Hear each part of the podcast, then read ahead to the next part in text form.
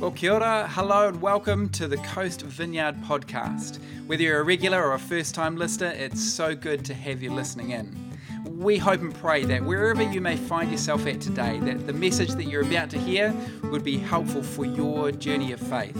So, without further ado, let's get into this week's message.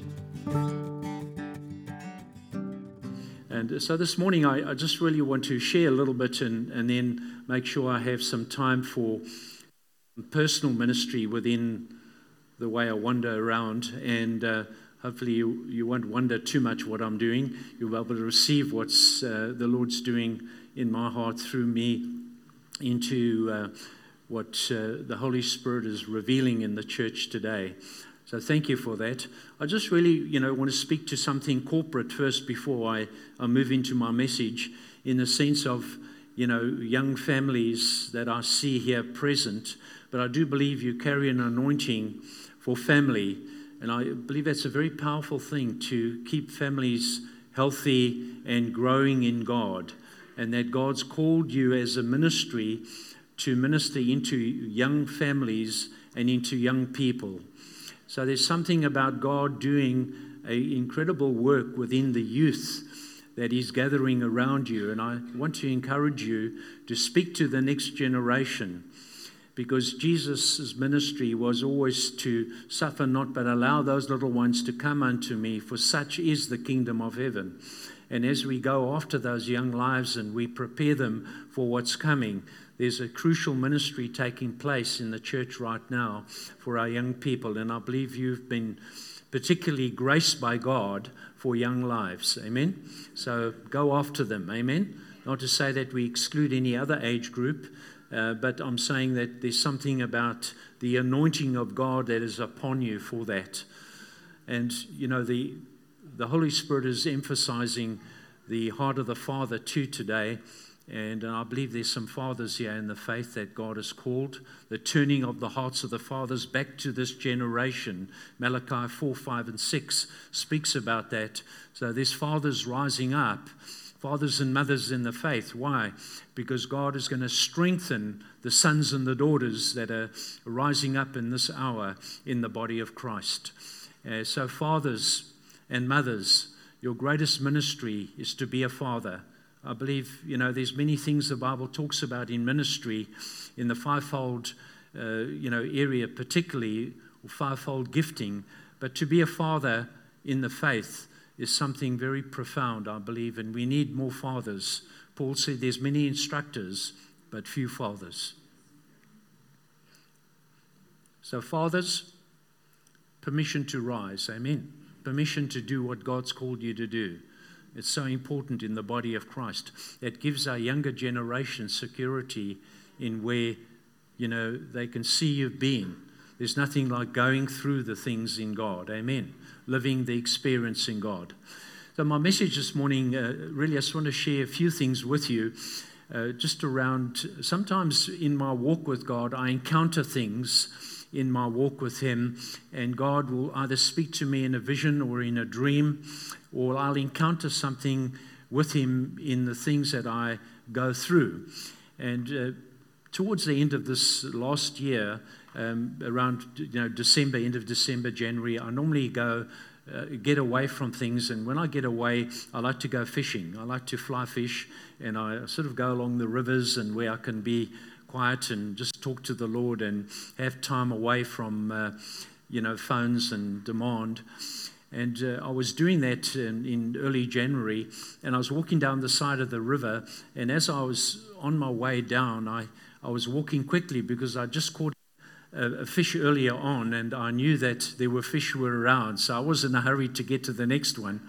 And uh, as I walked, I put my foot into a hole that there were brambles over it, and I couldn't see the depth of the hole. So as I stepped onto the, the brambles, I went down into the hole, and on the way down, I caught my shoulder on the side of the bank, and I dislocated my shoulder.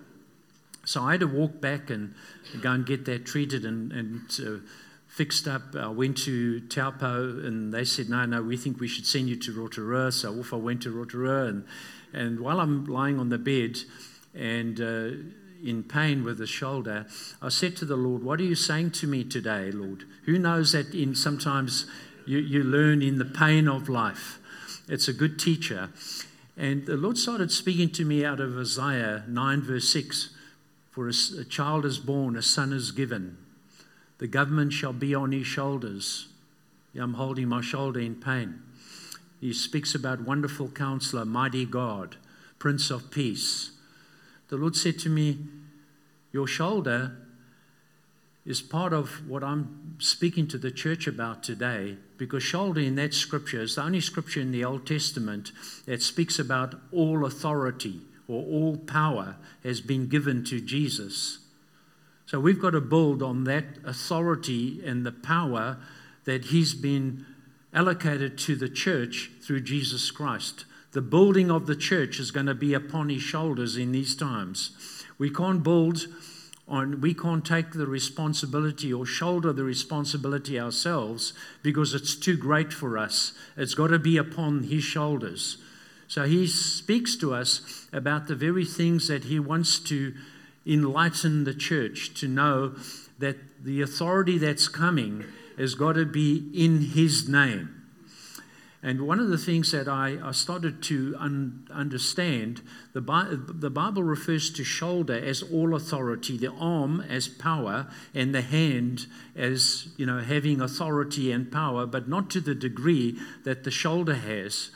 And you know the Lord is talking to the church about us rising in that authority, because when Jesus encounters Peter and they start speaking together with the others around him and he asked the question, Who do you say that I am? John the Baptist, you know, are you Elijah? Are you one of the prophets? And Peter says this He said, You are Christ, the Son of the living God. He pronounces something very, very powerful um, to who Jesus is and the authority that he's been given. And so Jesus said to Peter, Well done, Peter. That wasn't from you. You had some help with that. That came from my Father. But he said, I give you the keys of the kingdom. What you bind and what you loose will be done according to the authority that I'm placing on the church. I will build the church, and the gates of hell shall not prevail against it. You see, Jesus was reflecting the authority that he's put upon the church, upon the house upon his leaders that we've got to work and walk with him in that authority. So God is unveiling the authority that he's placed for spiritual matters. He's been he's given the church keys, and keys speak about authority, about locking and unlocking and opening and closing those things that need to be closed. The Lord is you know, releasing that authority on us with a greater understanding that when we speak to sickness, it goes when we speak to you know, things that need a shift in community through warfare in the spiritual realm, we have authority to move things in the name of Jesus. So Jesus was reminding him that this foundation that you're building on, this Petros, the rock, Christ, this is what we've got to build on. You know, when he spoke to Peter, Petro, the small stone, he said, When I build when you build upon the rock of Christ, you will be building up living stones that will find their place in the walls of the house. So, what happens to us is many burned stones come in, and life has taken, they've taken some difficulties in their time. Uh, they've encountered difficulties in their life. We've got to be able to identify that they've been burnt so that they can become living stones in the house of the Lord. And then the healing virtue of Jesus starts flowing, and we start ministering to one another in the name of Jesus. And we release them to find their place of opportunity because the, the authority, the exousia power that God puts on the church is to build. You see, when you, if you look at Ephesians 4, uh, verses uh, 12, it speaks about for the equipping of the saints, for the edification of itself in Christ. The word equipping is a word called katartizo. It means setting a bone in place. So when a bone is out of place, or shoulder's out of place, it needs to come back into joint. The joint needs to be healed and it's got to come back into place. But if it's out of joint, then it is like us when we are out of sorts with one another, we are not in a place of being in joint or being in sync with one another because there's something out of place. And the Lord is speaking to His church today about each one finding his place in God so that we are joined together as one body in Christ. So if the body's out of sync with one another, uh, then we get uh, grumpy with one another. Uh, maybe not here, but I know other places. We are not quite in sync. We're not in agreement. There's a you know, a, a departure, the, the body becomes less effective because we are out of sorts with one another and we don't really know the reason why we're out of sorts. We're just out of sorts. And the Lord comes along and He brings us into a place where we can agree with one another because when there's agreement and we're walking together in the Lord, there's power in agreement. There's something about the unity of the faith that is a very, very powerful thing that happens when you and I walk together with God. So, dislocation can often speak about, you know, breakdown instead of breakthrough. We are not together in God. So, yeah, the Lord's, you know, giving me a, a lesson about things that need to be connected together in Christ the equipping of the saints for the work of the ministry. And if anything's happening today in the body, God is connecting us with Him and with one another. It's about God and people. And the emphasis is on God and then people. So God is joining the body together so that we will remain united and connected to one another. Paul does, uses a very important scripture to explain this in Ephesians 4:16, and I want to just give you a quick read of this. It says the whole body is fitted together perfectly. So you've got to find your perfect place in the body. As each part does its own special work. You see, there's a special work for each one of us in the body of Christ. It helps the other parts grow. So, who are you helping to grow? So that the whole body is healthy and growing and full of love. It's a very powerful scripture, this. It speaks about you and I finding our place of special service. And let me say to you the special work that God calls you to, He puts a grace on you for that work. So we've got to be good stewards of the manifold grace that God has put upon us. So the special work that He's called you to is so that others become healthy and grow in love. So, my question to you this morning is who are you ministering to that you can grow in God so that they become, you know, they find their place of special service in God? You see, when we are dislocated from one another, we don't become a resource for one another. We are not able to build into the church and build into the lives of God's people. Uh, God is challenging the church today to find that place of special service to one another. Amen. And it's, it's a very unique thing. We are all gifted in very various ways. And the greatest thing, the greatest gift we can be is to find that place of special service in God and start ministering that back to one another. Because as we do, we grow, we then look outward. Because when Jesus said to the disciples, All authority has been given to me in heaven and earth, now go and make disciples. When that word authority is the word exousia, it means the right to act on behalf of God. So, that exousia power that comes through the commandment that we have been given to go out means that we get equipped, we grow in God, and then we go out doing the work of Jesus. So let's be open to this because I really believe God is speaking to the body about growing in Him, but then to have the love that extends beyond ourselves outward into the community to touch those that God wants us to reach. Amen. And each one of us have a way of reaching people in a very special and unique way. So allow the work of the Spirit to uh, you know, come upon you and work in you. You see, the desire for you and I to reach um, one another has got to come out of a heart that is motivated by love. If God, if you allow the work of the love of God and you recognize that God has called us to a priestly duty in the body of Christ. I've called you as kings and priests and, you know, a holy people, a royal uh, priesthood. Um, that's who we are.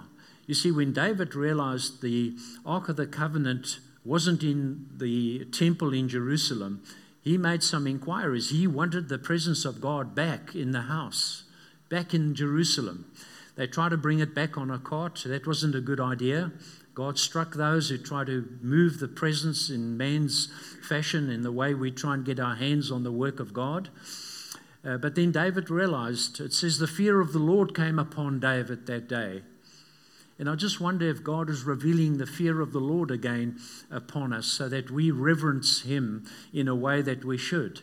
So David sends, gets some priests ready, prepared to bring the presence of God back. You see, the presence of God's going to come back on the shoulders of faithful men. And those that God has prepared them to shoulder their responsibility. God's calling the church to shoulder our responsibility to bring back the presence of God. But you know, for those priests to come back and carry the Ark of the Covenant, there was some sanctifying work that had to take place first. They had to be anointed and prepared to carry the presence, the same as you and I. So they anointed the priests on their right earlobe, on their right thumb, and on their right toe. Whatever you hear, got to be from the Lord. Whatever you put your hands to, holy hands, who will enter the hill of the Lord, he who has clean hands and a pure heart. That's what God's looking for today. Your toes, your right toe speaks about where you go, where you walk, and the way you walk. So God is preparing us to and sanctifying the body of Christ. That's why Paul refers to those priests being separated. The mystery of Christ and the church has been revealed to us today. That relationship of the bride being made ready for the coming of the bridegroom. So, if anything I see as I travel around, that God's getting the church, the bride of Christ, ready for the coming of the bridegroom. That means there's some things changing in your heart and my heart very quickly. There's a rapid work of the Spirit taking place because God is touching us in a very unique way. So Paul says in Ephesians 5, he, he speaks about the, you know, us being prepared as, you know, without spot, without wrinkle, and without blemish. Very interesting terminology he uses. You see, if I stain my shirt, I've got to wash that stain out. It speaks about the washing of the word over our lives. So the word is constantly washing over us. So take heed to the word that you hear so that you can allow the Spirit to work in you and do the work of the Spirit. See, the wrinkling speaks about if my shirt lies in the cupboard too long, it gets a crease, it gets a wrinkle. And sometimes we sit on our gifts and our callings and we say, One day, Lord, I'll, I'll kind of get out there and do it for you.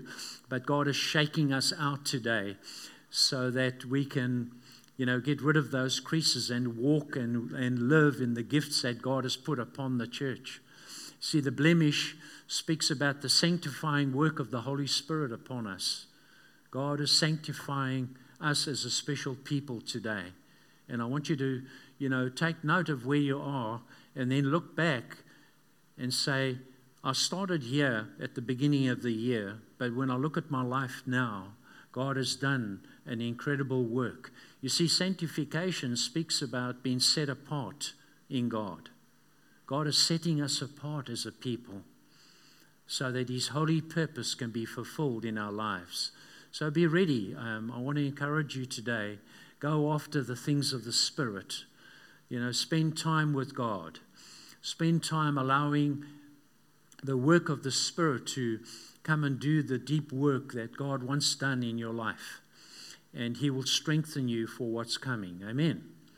I don't want to talk too long this morning. I'd like to sort of get out there and uh, do a bit of other ministry. Is that okay? So I've left myself a little bit of time. But anyway, you, have heard, you, you, I'm sure you would have been taught very good things in the church, and you'll have ministry from your leaders, so that's all good. Um, I'd like to just do some of the things that I do when I go to churches, and that stir up um, the things of the Spirit And uh, hopefully, you know, I can, uh, by the grace of God, speak edification, exhortation into your lives. You see, when Jesus said, I will build my church, the word build is okodomo.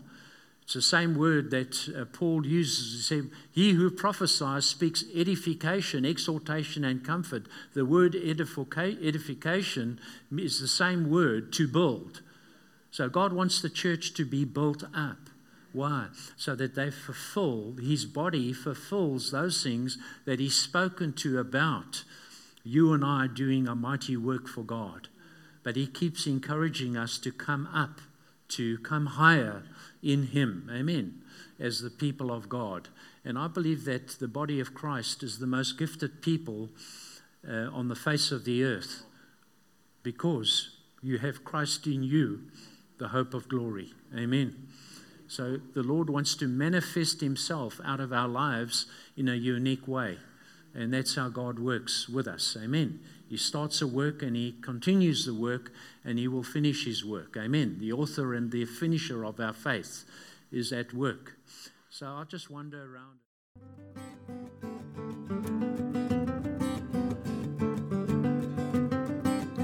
Well, thanks again for tuning in to today's message. We hope and pray that it's been most helpful.